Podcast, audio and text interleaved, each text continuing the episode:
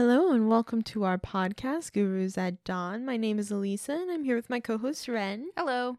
And today we're going to be going into the second part of our deep dive into George M. Fredrickson's take on white supremacy. The main topic that we're going to be discussing is interracial couples and their children, specifically in the Cape of Good Hope and in the North American colonies, which later turns into the United States. George M. Fredrickson, as well as other people in the field, think that the treatment of interracial children can be very indicative and reveal a lot about how certain societies deal with race, particularly slaveholding societies. And of course, what we're going to be seeing in the North American colonies and the Dutch colony are going to be treated much differently, which is why they're outstanding to compare to one another, because they don't necessarily fit in with other categorized Western societies.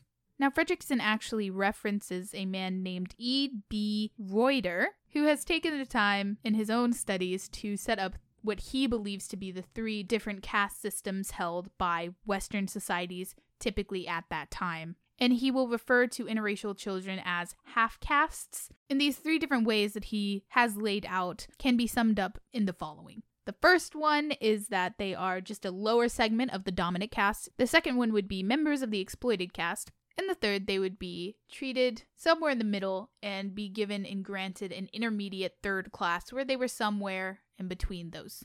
Both the North American colonies and the Cape of Good Hope colony will be able to be put in those three categories off and on, but it shifts throughout and it's important to understand the complexity of each of them. Interestingly enough, the Dutch had a particular way of treating their mixed offspring in all of their colonies, and it wasn't something that was exclusive to the Cape of Good Hope. Yeah, in fact, in the West Indies, where they had many colonies, some leaders and governors would actually encourage intermarriage to a certain degree to the local peoples. There was a slight caveat that if you did get married to an indigenous person of the area or someone in the slave population, you wouldn't be able to move back to the Netherlands area. Because of course there is racial prudeness going on, but there was a legal ability to get married. And again, slightly encouraged, and we'll get into why it was encouraged a little bit later on. The offspring of these interracial marriages did legally have some rights to them that were outside of being a slave. In fact,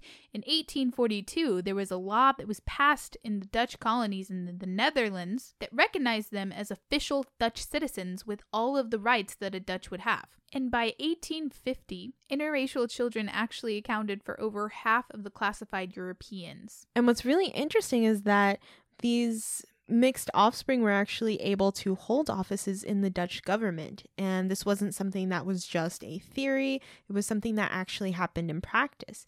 And this is important because that means that they were trusted to make big picture decisions for the nation and the colony and to represent the people in that area. And of course, this is coming from a legal standpoint. Socially, it can be assumed that there were a lot of people who pushed back on this or perhaps didn't want to see so many people of mixed heritage holding positions. However, legally they had the right to do so and occasionally did. But that will set the scene for what we're going to see in the Cape a little bit. Let's go ahead and switch gears to the North American colonies.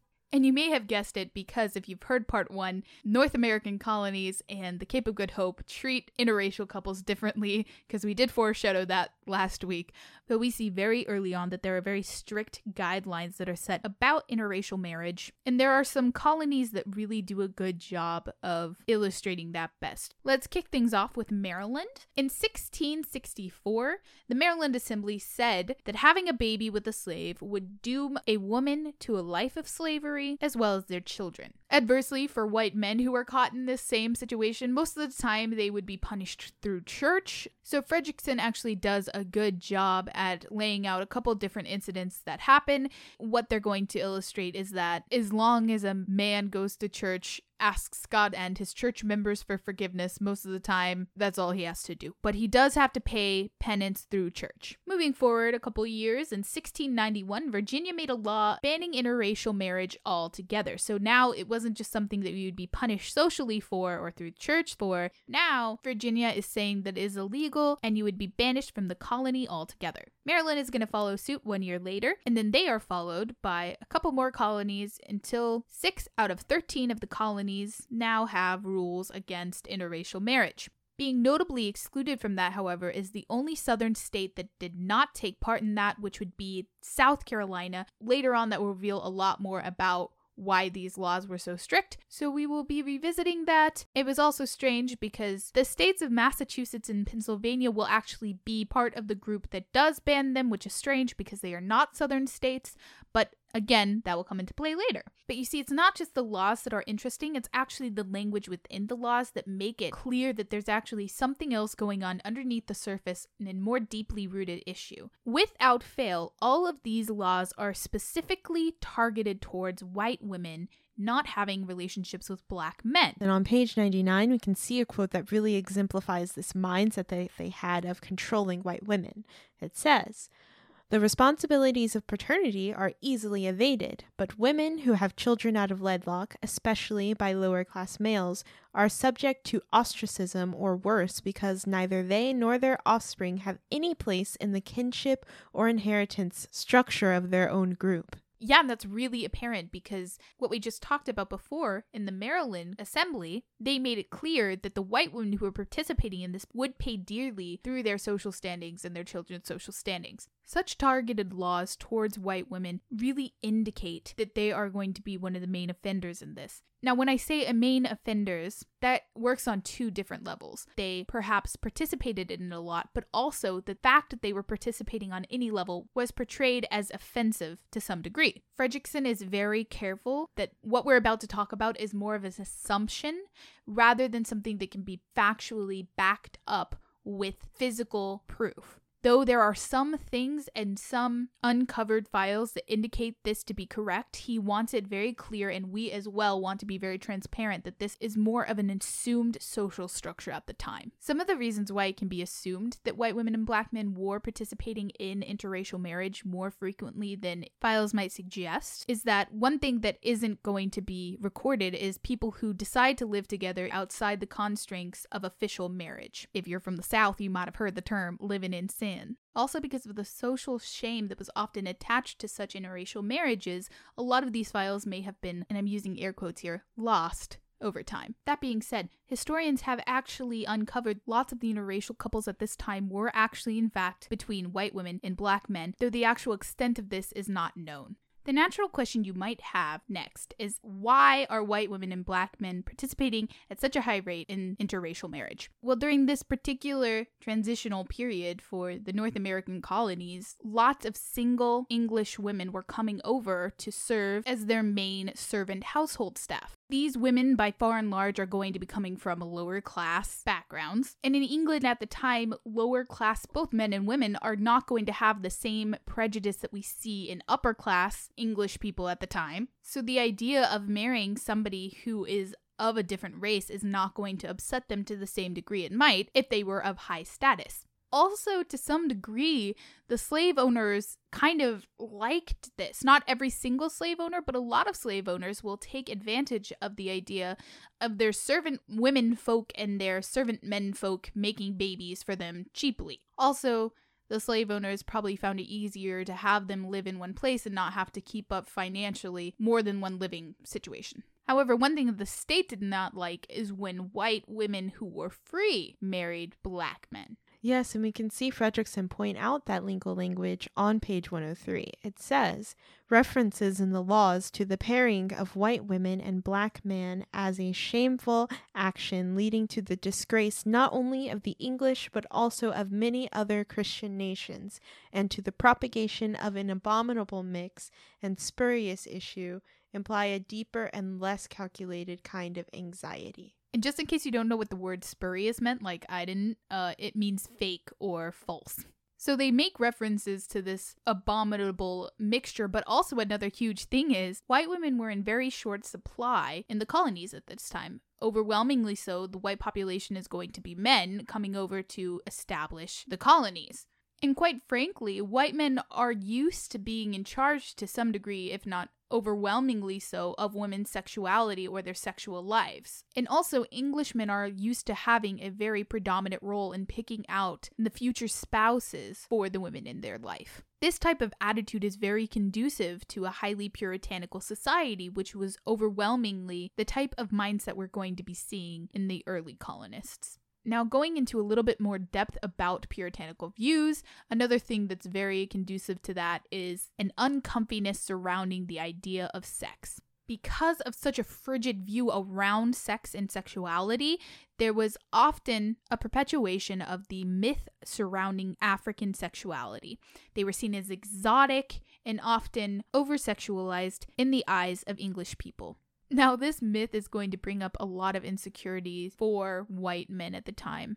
These myths, as well as other well-held societal implications, led to white men holding a lot of sexual anxiety. So they often compared themselves to the perceived physical prowess of black men. Additionally, Englishmen tended to paint English women in a very lustful light, which added to their desire to control their sexual prowess, as well as a fear that black men would play into their lustful desires. This deeply rooted fear tended to rear its ugly little head in a form that was taken out on the children of these interracial couples. Not only did they hold a bias against these children because of their heritage, they also didn't really have a use for a mulatto class in early North American colonies, while in other colonies like in the West Indies, their half-castes were often used to police their slave population. They would give the half-caste just enough rights for them to feel separate from the slave population, therefore instilling a desire to uphold a sense of order amongst the slave population.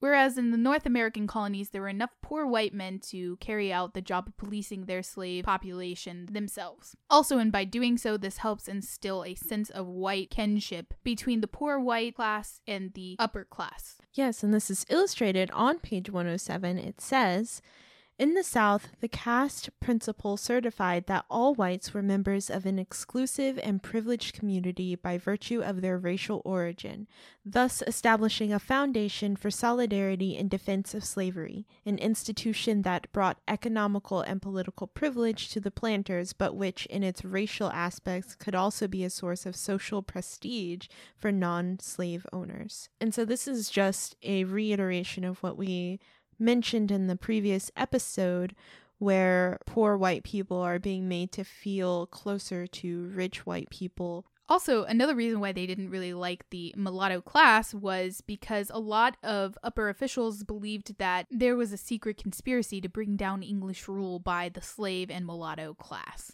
That particular fear is actually held by somebody known as Governor Gooch, which I think is how you say it. It's spelled G O O C H. I'm not sure, but something close to Gooch.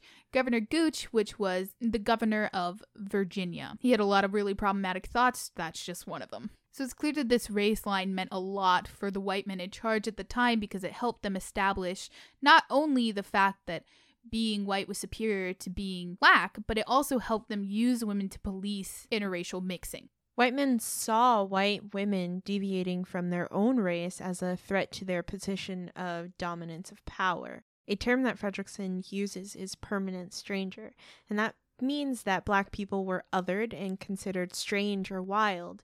One thing that that does is it makes it easy to attach negative social notions to that group of people. This wasn't something that would change even if you assimilated to the dominant religion or if you adopted aspects of the dominant culture. It's a form of cultural redlining that creates a permanent us versus them mentality. So it's pretty clear that these policies that are targeted towards white women are not meant to completely put a stop to interracial marriages. They're actually being used to control interracial marriage in a way that is appreciated and easily navigated for a white slave-owning man. Just like we mentioned in our last podcast, white men were having children with black women at a consistent rate throughout this time. This is because while white women would effectively lose their rights and their children would never be given rights, white men never had to claim their children in the first place, because the black women who were having their children never were able to legitimize their children through the father. While we can understandably assume that these laws are targeting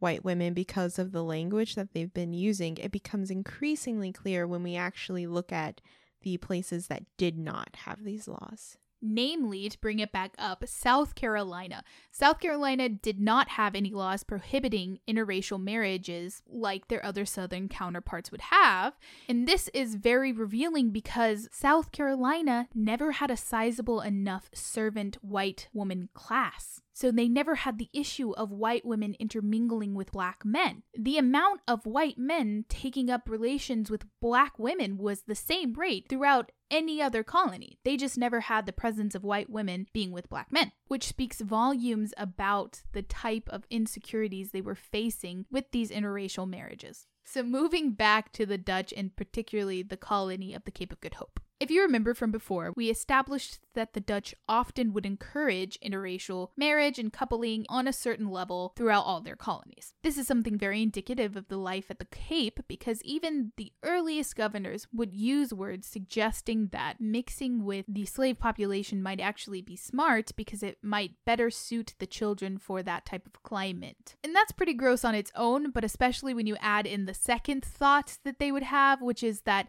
it's okay because after a few generations you won't even be able to tell that they're not full Dutch. This is also due to the fact that there, again, like in the North American colonies, there's a severe lack of white women to have children with. And as we established in the last podcast and had briefly touched on in the beginning of this one, these children that were half Dutch were given at least partial Dutch status.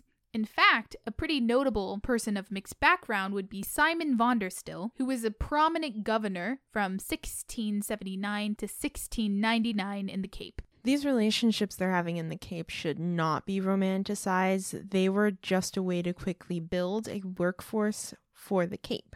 And the book very succinctly illustrates that point on page one ten. It says, "It was essentially a pragmatic device to establish hegemony over indigenous peoples, adopted as a matter of necessity by a colonizing nation whose home source of manpower, and especially woman power, were too limited to meet the need for a loyal and reliable European population in its eastern colonies." Yeah, they were in effect using these women who were not white as vessels to hold their children until they could get back to their white women. Pretty gross, so definitely not romanticizable. And similar to what we see in the North American colonies, there's not going to be a ton of super well-kept records about these marriages taking place. Not particularly for the same reasons of shame attached to the North American colonies, but definitely because a lot of them preferred to just live with these slave women or non-white women because they were often used as a placeholder until the men would return back home to the Netherlands. Also, another reason why the extent of this interracial coupling was not necessarily known to its fullest is because several women who are already half Dutch who are entering in these interracial relationships are unknown because they were only known by their father's Dutch name. Also, another reason why these relationships definitely should not be romanticized is that they were steeped with racial bias. For instance, most of these interracial marriages taking place are going to be with Dutch men and slave women or imported women of Asian descent, as opposed to women of African descent. And as previously suggested, their main goal was to essentially breed out the non-white blood from their offspring, because after several generations, it became less apparent that there was any mixing to begin with. This desire for interracial whitening to do its work is definitely seen within the type of marriages that happen for the children of interracial couples. Half-white girls would very often be married to a white man, whereas the boys of these interracial couples would not be marrying white women unless they were very pale in complexion and owned land. So it was definitely, again, to benefit the white man in the sense that it was providing wives for them to breed with. And jumping off from that idea you mentioned earlier of the lighter-skinned men being more likely to be able to marry a white woman, this idea is very comparable to white passing in America, which, to sum up what white passing means, it's the concept that someone's skin color and features are close enough to white people to where you cannot immediately tell that they have any other heritage. So in the United States, it was very improper and rude if you questioned if someone was black. So that did not happen very often. Which is real ironic considering how many people like to take part in blackfishing and cultural appropriation. But anyway, that's a different podcast. Now, very interestingly, bringing up the idea of white passing led to a lot of very strict laws being passed about what constituted a person's blackness. For instance, most states passed something close to the lines of having the one-fourth rule or the one-eighth rule, meaning very simply, if you had this much African heritage, that meant you were seen by law to be black. However, one state in particular that did not do that is South Carolina, and they were particularly problematic with their policy. Their policy was a merit-based policy, meaning that if you were revered high enough within society, you were good enough to pass as white, which directly ties an idea and notion to your race somehow reflecting your goodness. So what we're seeing in both of these places is a way to police race, only on a different level. For the North American colonies, we're seeing them wanting to make sure that interracial relationships do not lead to the mixed class getting enough rights for them to pose a threat to the dominating white class. And for the Cape, it's used more of an upward mobility that will lead to a whitening of the mixed children.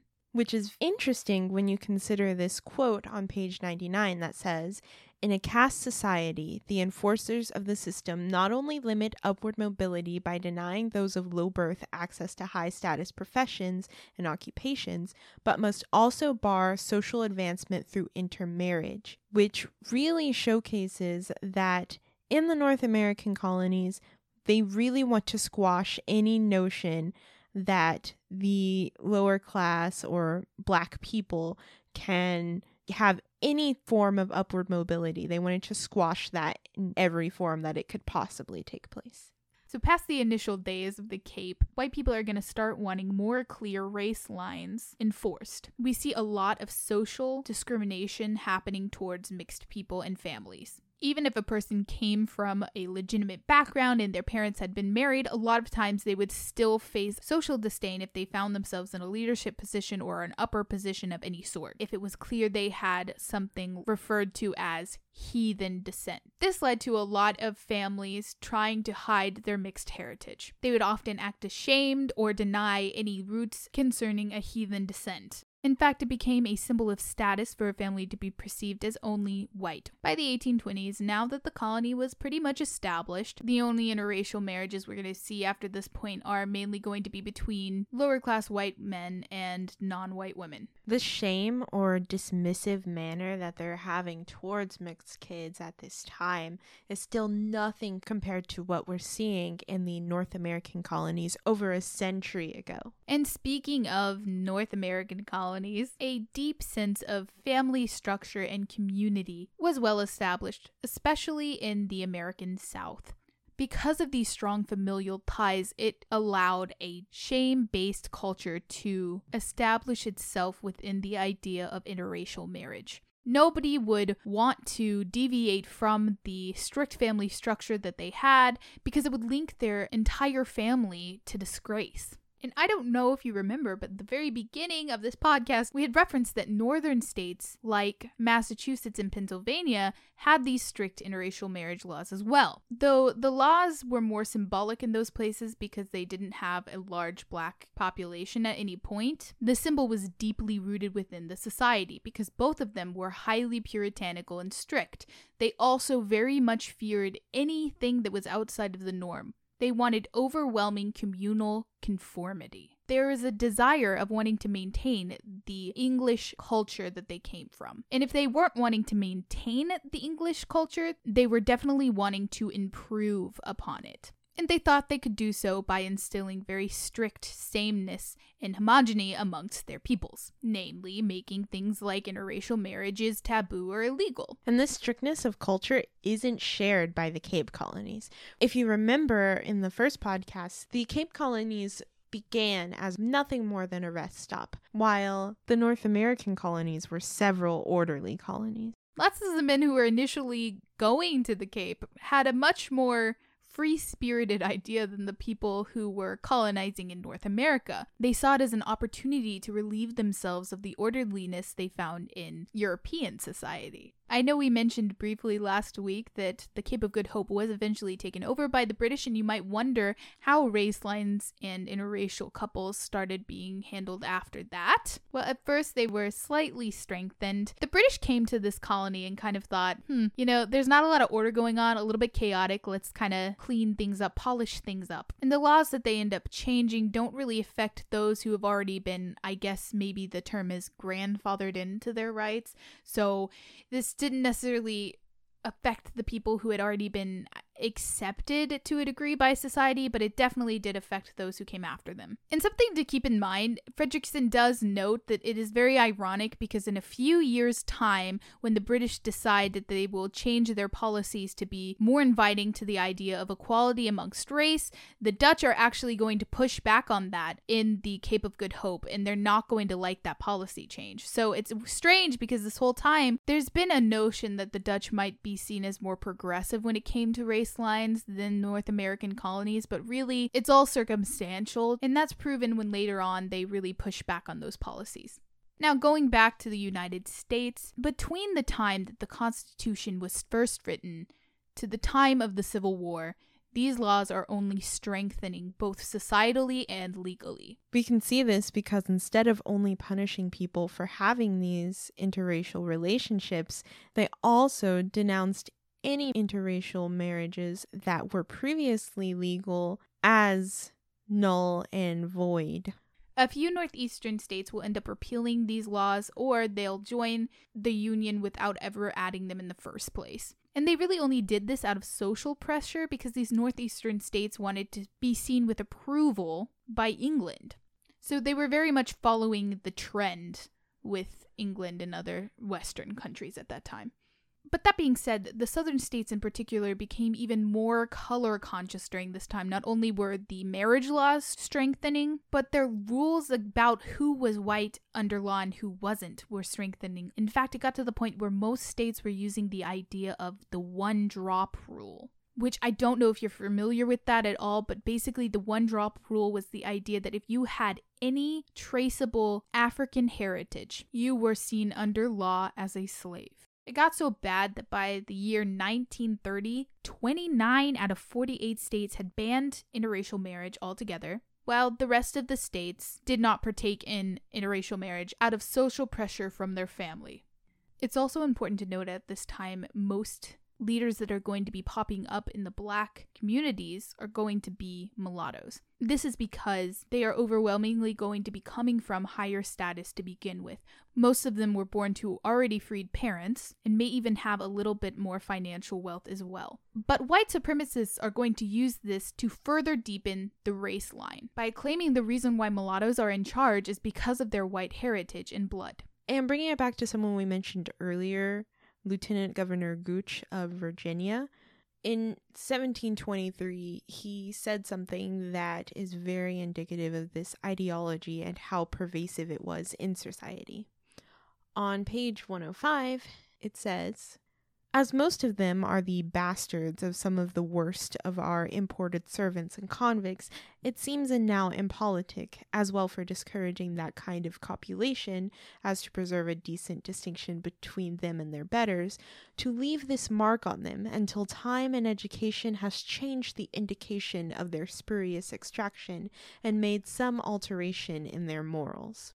This ideology that having any amount of black heritage made you this immoral social outcast was so pervasive that it also invaded the black community. It was internalized and began to run rampant. Many of the leaders of the black community were respected because they had some form of white heritage or because they were light skinned, and this was reflected not only in the civil rights movement, but also in current times. Yeah, and it's unfortunate. A lot of the times I feel like the black community has to find martyrs that are palatable to white people by choosing leaders who are light-skinned. And it's so funny.